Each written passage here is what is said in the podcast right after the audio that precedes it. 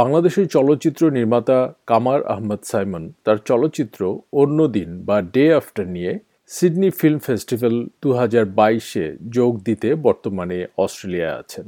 ছবিটি তার ওয়াটার ট্রিলজির দ্বিতীয় এপিসোড। এর প্রথম এপিসোড শুনতে কি পাও? বাংলাদেশ ছাড়াও আন্তর্জাতিক চলচ্চিত্র উৎসবগুলোতে দারুণ প্রশংসিত হয়। তার নির্মিত অন্যান্য ছবির মধ্যে আছে নীলমুকুট। এছাড়া শিকলবাহা নামে আরেকটি ছবির কাজ শেষ পর্যায়ে। চলচ্চিত্র নির্মাতা কামার আহমেদ সাইমন আজ আমাদের সাথে আছেন। কথা বলছি তার চলচ্চিত্র নির্মাণের নানা বিষয় নিয়ে। এখন শুনবেন কামার আহমেদ সাইমনের সাথে আলাপচারিতার প্রথম পর্ব।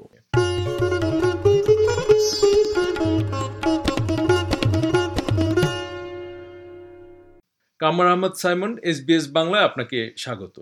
ধন্যবাদ ভাই তা আপনি এবারে সিডনি ফিল্ম ফেস্টিভ্যালে আপনার ছবি অন্য দিন বা ডে আফটার নিয়ে সিডনি ফিল্ম ফেস্টিভ্যালে যোগ দিয়েছেন। তো ছবিটা সম্পর্কে আমাদের শ্রোতাদের কিছু বলুন। আমি আসলে একটা ওয়াটার টিওলজি নিয়ে কাজ করছি জলত্রয়ী যেটাকে আমি বাংলায় বলি, অনেকদিন ধরে কাজ করছি। আর এর প্রথম ছবিটা ছিল শুনতে কি পাও? শুনতে পাও ছবিটা শুটিং করা হয়েছিল বাংলাদেশের উপকূলে, খুলনার কাছে, সুন্দরবনের কাছে একটা গ্রামে। ছবিটা শুরু হয় একটা গ্রাম জলোচ্ছ্বাসে ভেসে যাওয়ার পর। তো শুনতে পাওয়া ছবিটা আমি যেখানে শেষ করি সেই দক্ষিণবঙ্গে মানে আমি প্রত্যন্ত যে গ্রামাঞ্চল সুন্দরবনের কাছে সেইখান থেকে যে চালের মতো বিস্তৃত যে নদীগুলো আছে যেটা আমরা মানচিত্রের দিকে তাকালে দেখতে পাই সেই জমিগুলা নদীগুলোর উপর ভেসে ভেসে রাজধানী পর্যন্ত আচ্ছা। মানে বাংলাদেশের রাজধানী ঢাকা পর্যন্ত দক্ষিণবঙ্গ থেকে ঢাকা পর্যন্ত পুরো ছবিটাই আসলে এই পানির উপর ভেসে ভেসে নদীর উপর ভাষা ভাষা মানে অন্যদিন ছবিটা আচ্ছা। প্রথম ছবিটা ছিল দক্ষিণবঙ্গে যেখানে জলোচ্ছ্বাসে ভেসে গেছে সেটা হচ্ছে শুনতে পাও। আর পরের ছবিটা অন্যদিন হচ্ছে দক্ষিণবঙ্গ থেকে রাজধানী পর্যন্ত পুরোটাই পানির উপর ভেসে ভেসে বলতে পারেন এক খন্ড বাংলাদেশ পানির উপর ভেসে বেড়াচ্ছে এই নদীগুলো। এইটুকুই পিচ এর বেশি আমি আর গিভ আপ করতে চাচ্ছি না অডিয়েন্সের জন্য। তৃতীয় ছবিটা আরও কিছু জীবন যেটা সেটা মূলত একদম উত্তরবঙ্গে যে জায়গাগুলো যেখানে আপনার নদীগুলো মারা যাচ্ছে। আচ্ছা। তো এই তিনটা মানে এক ধরনের মানে বাংলাদেশ তো একটা বদ্বীপ। এই বদ্বীপের গল্প বা এই জনপদের গল্প বলার জন্য আমি যখন এমনি ভাবছিলাম ছবি বানানোর কথা তখন আমার কাছে মনে হচ্ছে যে মানে পানিকে বাদ দিয়ে বা নদীকে বাদ দিয়ে বাংলাদেশের গল্প বলাটা একদম অসম্পূর্ণ গল্প বলা। হবে এবং যদি এই জনপদের মানুষের গল্প বলতে হয় তাহলে আসলে এই মোটামুটি এক ধরনের অ্যাম্বিশন বলতে পারেন ফিল্ম মেকার হিসেবে অ্যাগ্রেসিভ একটা অ্যাম্বিশন থেকে আমি পুরোটাই শুনতে কি পাও একদম দক্ষিণবঙ্গে। অন্যদিন হচ্ছে দক্ষিণবঙ্গ থেকে রাজধানী পর্যন্ত এবং তার আরও কিছু জীবন হচ্ছে আপনার একদম উত্তরবঙ্গে। আরও কিছু জীবনটা হচ্ছে আপনার থার্ড ট্রিলজির থার্ড তৃতীয় যে ছবিটা আমি থার্ড এপিসোডটা আচ্ছা আচ্ছা। আপনি বলছিলেন যে বাংলাদেশের মানুষের সাথে পানির সম্পর্কের বিষয়টি তাই না? এই বিষয়টাই তো আপনার এই ট্রিলজিতে উঠে আসছে। না বাংলাদেশের মানুষের সাথে পানির শুধু সম্পর্ক তা না। আমি যেটা বলতে চাচ্ছিলাম যে পানি ছাড়া বাংলাদেশের মানুষের কোনো গল্প বোধহয় সম্পূর্ণ হবে না। মানে সম্পূর্ণ হবে না হ্যাঁ। কাজ করে দিতে চাই সেটা হচ্ছে যে ধরেন আমার ছবির যে স্কুলিং সেটা আমি সাংঘাতিক ভাবে ঋণী হচ্ছে আমাদের সাহিত্যের কাছে। আচ্ছা। মানে আমি আমি ঠিক প্রত্যক্ষ ভাবে চলচ্চিত্র স্কুলে পড়ার সুযোগ পাইনি। আমার পড়াশোনা হচ্ছে স্থাপত্যে বাংলাদেশ প্রকৌশল বিশ্ববিদ্যালয় থেকে। আচ্ছা, আচ্ছা। আর আমার ফিল্ম স্কুলিংটা হচ্ছে মানে এই সাহিত্যের কাছে আমি নিজেকে ঋণী বোধ করি। এবং সেই সাহিত্যে আপনি যদি দেখেন যে যতগুলো মানে ধরেন পদ্মা নদীর মাঝি বা তিতা শেট্টি নদীর নাম বা তিস্তা পাড়ের উপকথা বা চরকা সেন বা নদী ও নারী মানে সাহিত্যে এত কাজ হচ্ছে নদীকে ঘিরে। মানে গত একশো বছরের সাহিত্য আপনি যদি দেখেন যে কাদো নদী কাদো হ্যাঁ মানে চমৎকার সব সাহিত্যে কিন্তু আপনি কাজ পাবেন। যেটা বাংলাদেশের এই জনপদটাকে একটা এই ল্যান্ডস্কেপটাকে একটা আপনি একটা পেন্টিং এর মতো দেখতে পান মানে একটা নভেলের মধ্যে। আচ্ছা। সেইটা আমাদের সিনেমায় কীভাবে আনা যায়? মানে যেটা আমার কাছে মনে হচ্ছিল সিনেমায় এটা একটা মানে সুযোগ একজন নির্মাতা হিসেবে অলমোস্ট নাই। যদিও পদ্মনদীর মাঝে তিতাশিটি নদী নাম যেটা ছবি আছে বাট ঠিক সেইভাবে আমাদের সময়ে সেটা ধারণ করা হয়নি। সেই জায়গাটা থেকে আমি ভাবছিলাম যে বাংলাদেশের মানুষের গল্পটা বলতে গেলে পানিকে বাদ দিয়ে বাদ দিয়ে বলা যায় পানির কনটেক্সটে গল্পটা বলতে হবে। মানুষেরই গল্প বলব। বাংলাদেশের মানুষ বাংলাদেশের রাজনীতি বাংলাদেশের সমাজ এটা গল্প নিয়ে কাজ করতে চাই। কিন্তু পানিটাকে একটা মিডিয়াম বা আধার হিসেবে ব্যবহার করার ইচ্ছে। গতকাল তো আপনার এই অন্যদিন ছবিটার শো ছিল। তো হ্যাঁ। কেমন ফিডব্যাক পেলেন?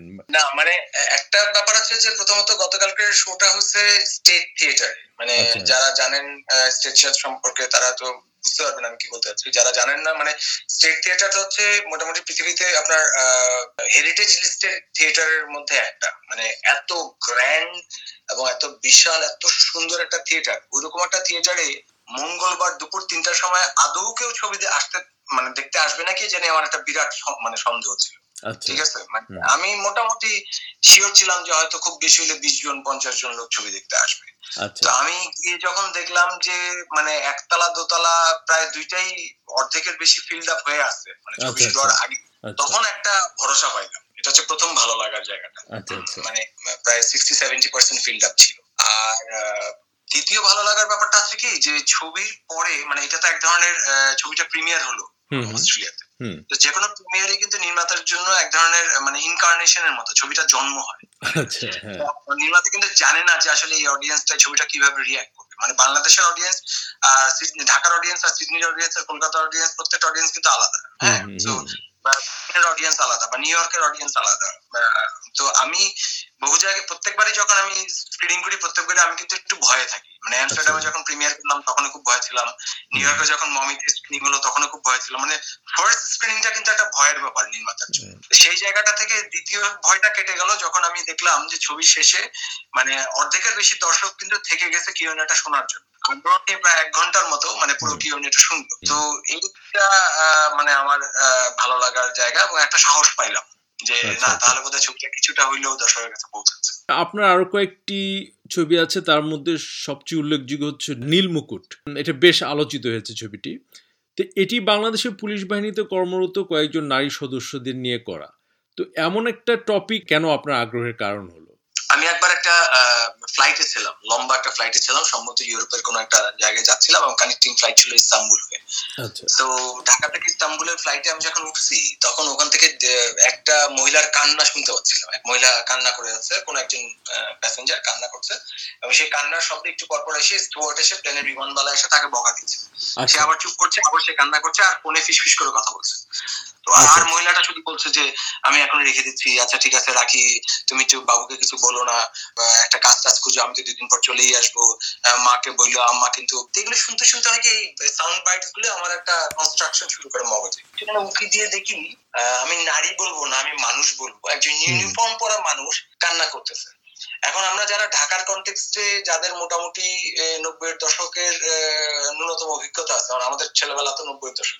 নব্বই দশকে আমরা কিন্তু এই ফিগারটা ইউনিফর্ম ফিগারটাকে কিন্তু আমরা সাংঘাতিক ভয় পাইতেছি। কিন্তু এই যে একটা মানুষ যাকে আমি দেখলে ভয় পাই সে এরকম হাউমাউ করে কান্না করতেছে এইটা একজন নির্মাতা হিসেবে আমাকে একটা আইডিয়া ট্রিকল করে মানে ট্রিগার করে। মানে একজন নির্মাতা কিন্তু আপনার হোয়াইট এবং ব্ল্যাক নিয়ে কাজ করে না। সে কাজ করে কিন্তু তার মাঝখানে যে গ্রে টোনগুলো নিয়ে আছে। মানে যে জায়গাগুলো আপনি ট্রাভেল করেন না সাধারণত যে জায়গাটা ভিজিট করেন না আপনি আপনার পার্সপেক্টিভ থেকে একটা পৃথিবীটাকে দেখতেছেন।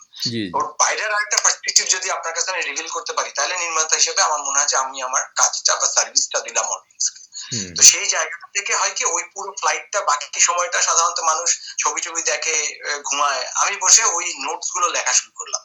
ওই যে মেয়েটা ফোনে বলছিল যে বাবুকে কিছু বলো না তুমি একটা কাজ টাজের চেষ্টা করো আমি তো চলে আসব। আম্মাকে বলো বাবুকে বকা না দেওয়া যাতে রাস্তায় না যায়। এই নোটসগুলো নেওয়া শুরু করে আমি আস্তে আস্তে মেয়েটার নাম দিলাম তার একটা বয়স দিলাম। ধরে নিলাম সে হচ্ছে অমুক জেলার অমুক গ্রামের একটা মেয়ে। আমি একটা ইমেজিনারি ক্যারেক্টার তৈরি করা শুরু করলাম। ঠিক আছে? এবং আচ্ছা, পুরো আচ্ছা। গল্পটা যে ওর জামাইয়ের বয়স কত কি করে? এরকম করে একটা স্ট্রাকচার করে আমি গল্পটা সাজানো শুরু করি এবং সেখান থেকেই নির্মম করে যাত্রা শুরু হয়। তারপর তো এটা অনেক লম্বা সফর কিন্তু মানে শুরুটাই এরকম একটা জায়গাটা। এরপরে আপনার আরেকটি ছবি আছে শিকল বাহা। এই ছবিটা সম্পর্কে আসলে খুব বেশি জানা হয়নি আমাদের। এটার অগ্রগতি কি? এই শিকল বাহা ছবিটার আসলে সত্যি কথা বলতে আমার সবচেয়ে পুরনো আইডিয়া মানে মানে পুরনো মানে হচ্ছে অনেক আগের আইডিয়া অনেক আগের মানে আমি একদম লিটারেলি যদি বলি মানে দু সালে আমার এক বন্ধু কলকাতা থেকে আমাকে ফোন করে বলছিল যে মা মারা গেছে। এবং আমি সারাকে বললাম যে এই যে মা মারা গেছে বলল এখানে একটা সিনেমা আছে। এই সেন্টেন্সটার মধ্যে একটা সিনেমা আছে। যে আচ্ছা। আমাকে কলকাতা থেকে আমার একটা হারায় যাওয়া বন্ধু মানে ঢাকা থেকে যে চলে গেছে কলকাতায় হ্যাঁ, সেই বন্ধুটা আমাকে বলছে যে মা মারা গেছে পারলে মার ছাইটা নিয়ে আসতাম। এই যে একটা ফোন আসলো, এই ফোনটা থেকে আমার মাথায় এই আইডিয়াটা শুরু হয় এবং তারপর মজার ব্যাপার হচ্ছে প্রায় ছয় বছর পরে আমি প্রথম স্ক্রিপ্টটা লিখি। মানে দু হাজার এগারো বা বারো সালে আমি ফার্স্ট ড্রাফটটা লিখি এবং গ্র্যাজুয়ালি আমি যখন রিড্রাফট করতে থাকি এটা আমি বিভিন্ন জায়গায় পিচ করতে থাকি এটা ক্যানেল ফাব্রিক সিনেমা দু মন্দে ইনভাইটেড ছিল তারপর বার্লিনের ওয়ার্ল্ড সিনেমা ফান্ডের জন্য আমি পিচ করি সেখানেও একটা এটার জন্য উইন করি। তো ওই প্রত্যেকটা জায়গায় যখন আমি পিচ করতেছিলাম প্রত্যেকটা জায়গায় স্ক্রিপ্টটা কিন্তু চেঞ্জ হচ্ছে চেঞ্জ হইতে হইতে দেখলাম যে স্ক্রিপ্টে আমি আমার নিজেকেও দেখতে পাচ্ছি। তো প্রথমে যে ছবিটা বন্ধুর ছিল সেটা অনেক সময় আমার হওয়া পরে এক সময় শুটিং এর সময় গিয়ে দেখি আমি ছাড়া আরও একজন আছে। এই গল্পে। মানে তখন থেকে একটা ট্রায়াঙ্গেলার হয়ে যাচ্ছে। আমি ছবিটা শুটিং শেষ করছি এডিটও শেষ করছি ছবিটা এখন। ছবিটা প্রায় রেডি টু রিলিজ আমি যেখান থেকে শুরু করছিলাম ছবিটা কিন্তু সেখানে নাই। ছবিটা কিন্তু এখন সম্পূর্ণ অন্য একটা ছবি হয়ে গেছে। সো গ্র্যাজুয়ালি ছবিটা আমার সাথে সাথে গ্রো করছে। সময়ের সাথে সাথে ছবিটা তার নিজের মতো গ্রো করছে এবং আমি ব্যক্তিগতভাবে আমার একটা দুর্বলতার জায়গা বলি একটা ছবি যত দেরি হয় তত আমি আমি মজা পাই। মানে আমার কাছে ভালো লাগে। এটা আমি দর্শকদের কাছে একটা স্বীকারোক্তি দিচ্ছি যে নির্মাতা হিসাবে কিন্তু ছবি বানায় ছেড়ে দেওয়ার তারা অনেকের কাজ করে আমার উল্টোটা কাজ করে। যেমন অন্যদিন ছবিটা প্রায় আট বছর ধরে বানানো হয়। শুনতে গাও ছবিটা আমার প্রায় সাড়ে তিন বছর ধরে বানানো নীলমুকুটা আমি বোধ হয় চার পাঁচ চার বছর বোধ হয় আমি এটা হ্যাং করছি ছবিটা নিয়ে। শিকল মাহাতো বোধ হয় এখন আর বলাই যাবে না কত বছর। আচ্ছা আচ্ছা। যতক্ষণ আমার ছবিগুলো আমার সাথে থাকে ততক্ষণ আমি ব্রিদিং থাকি এজ এ ফিল্ম মেকার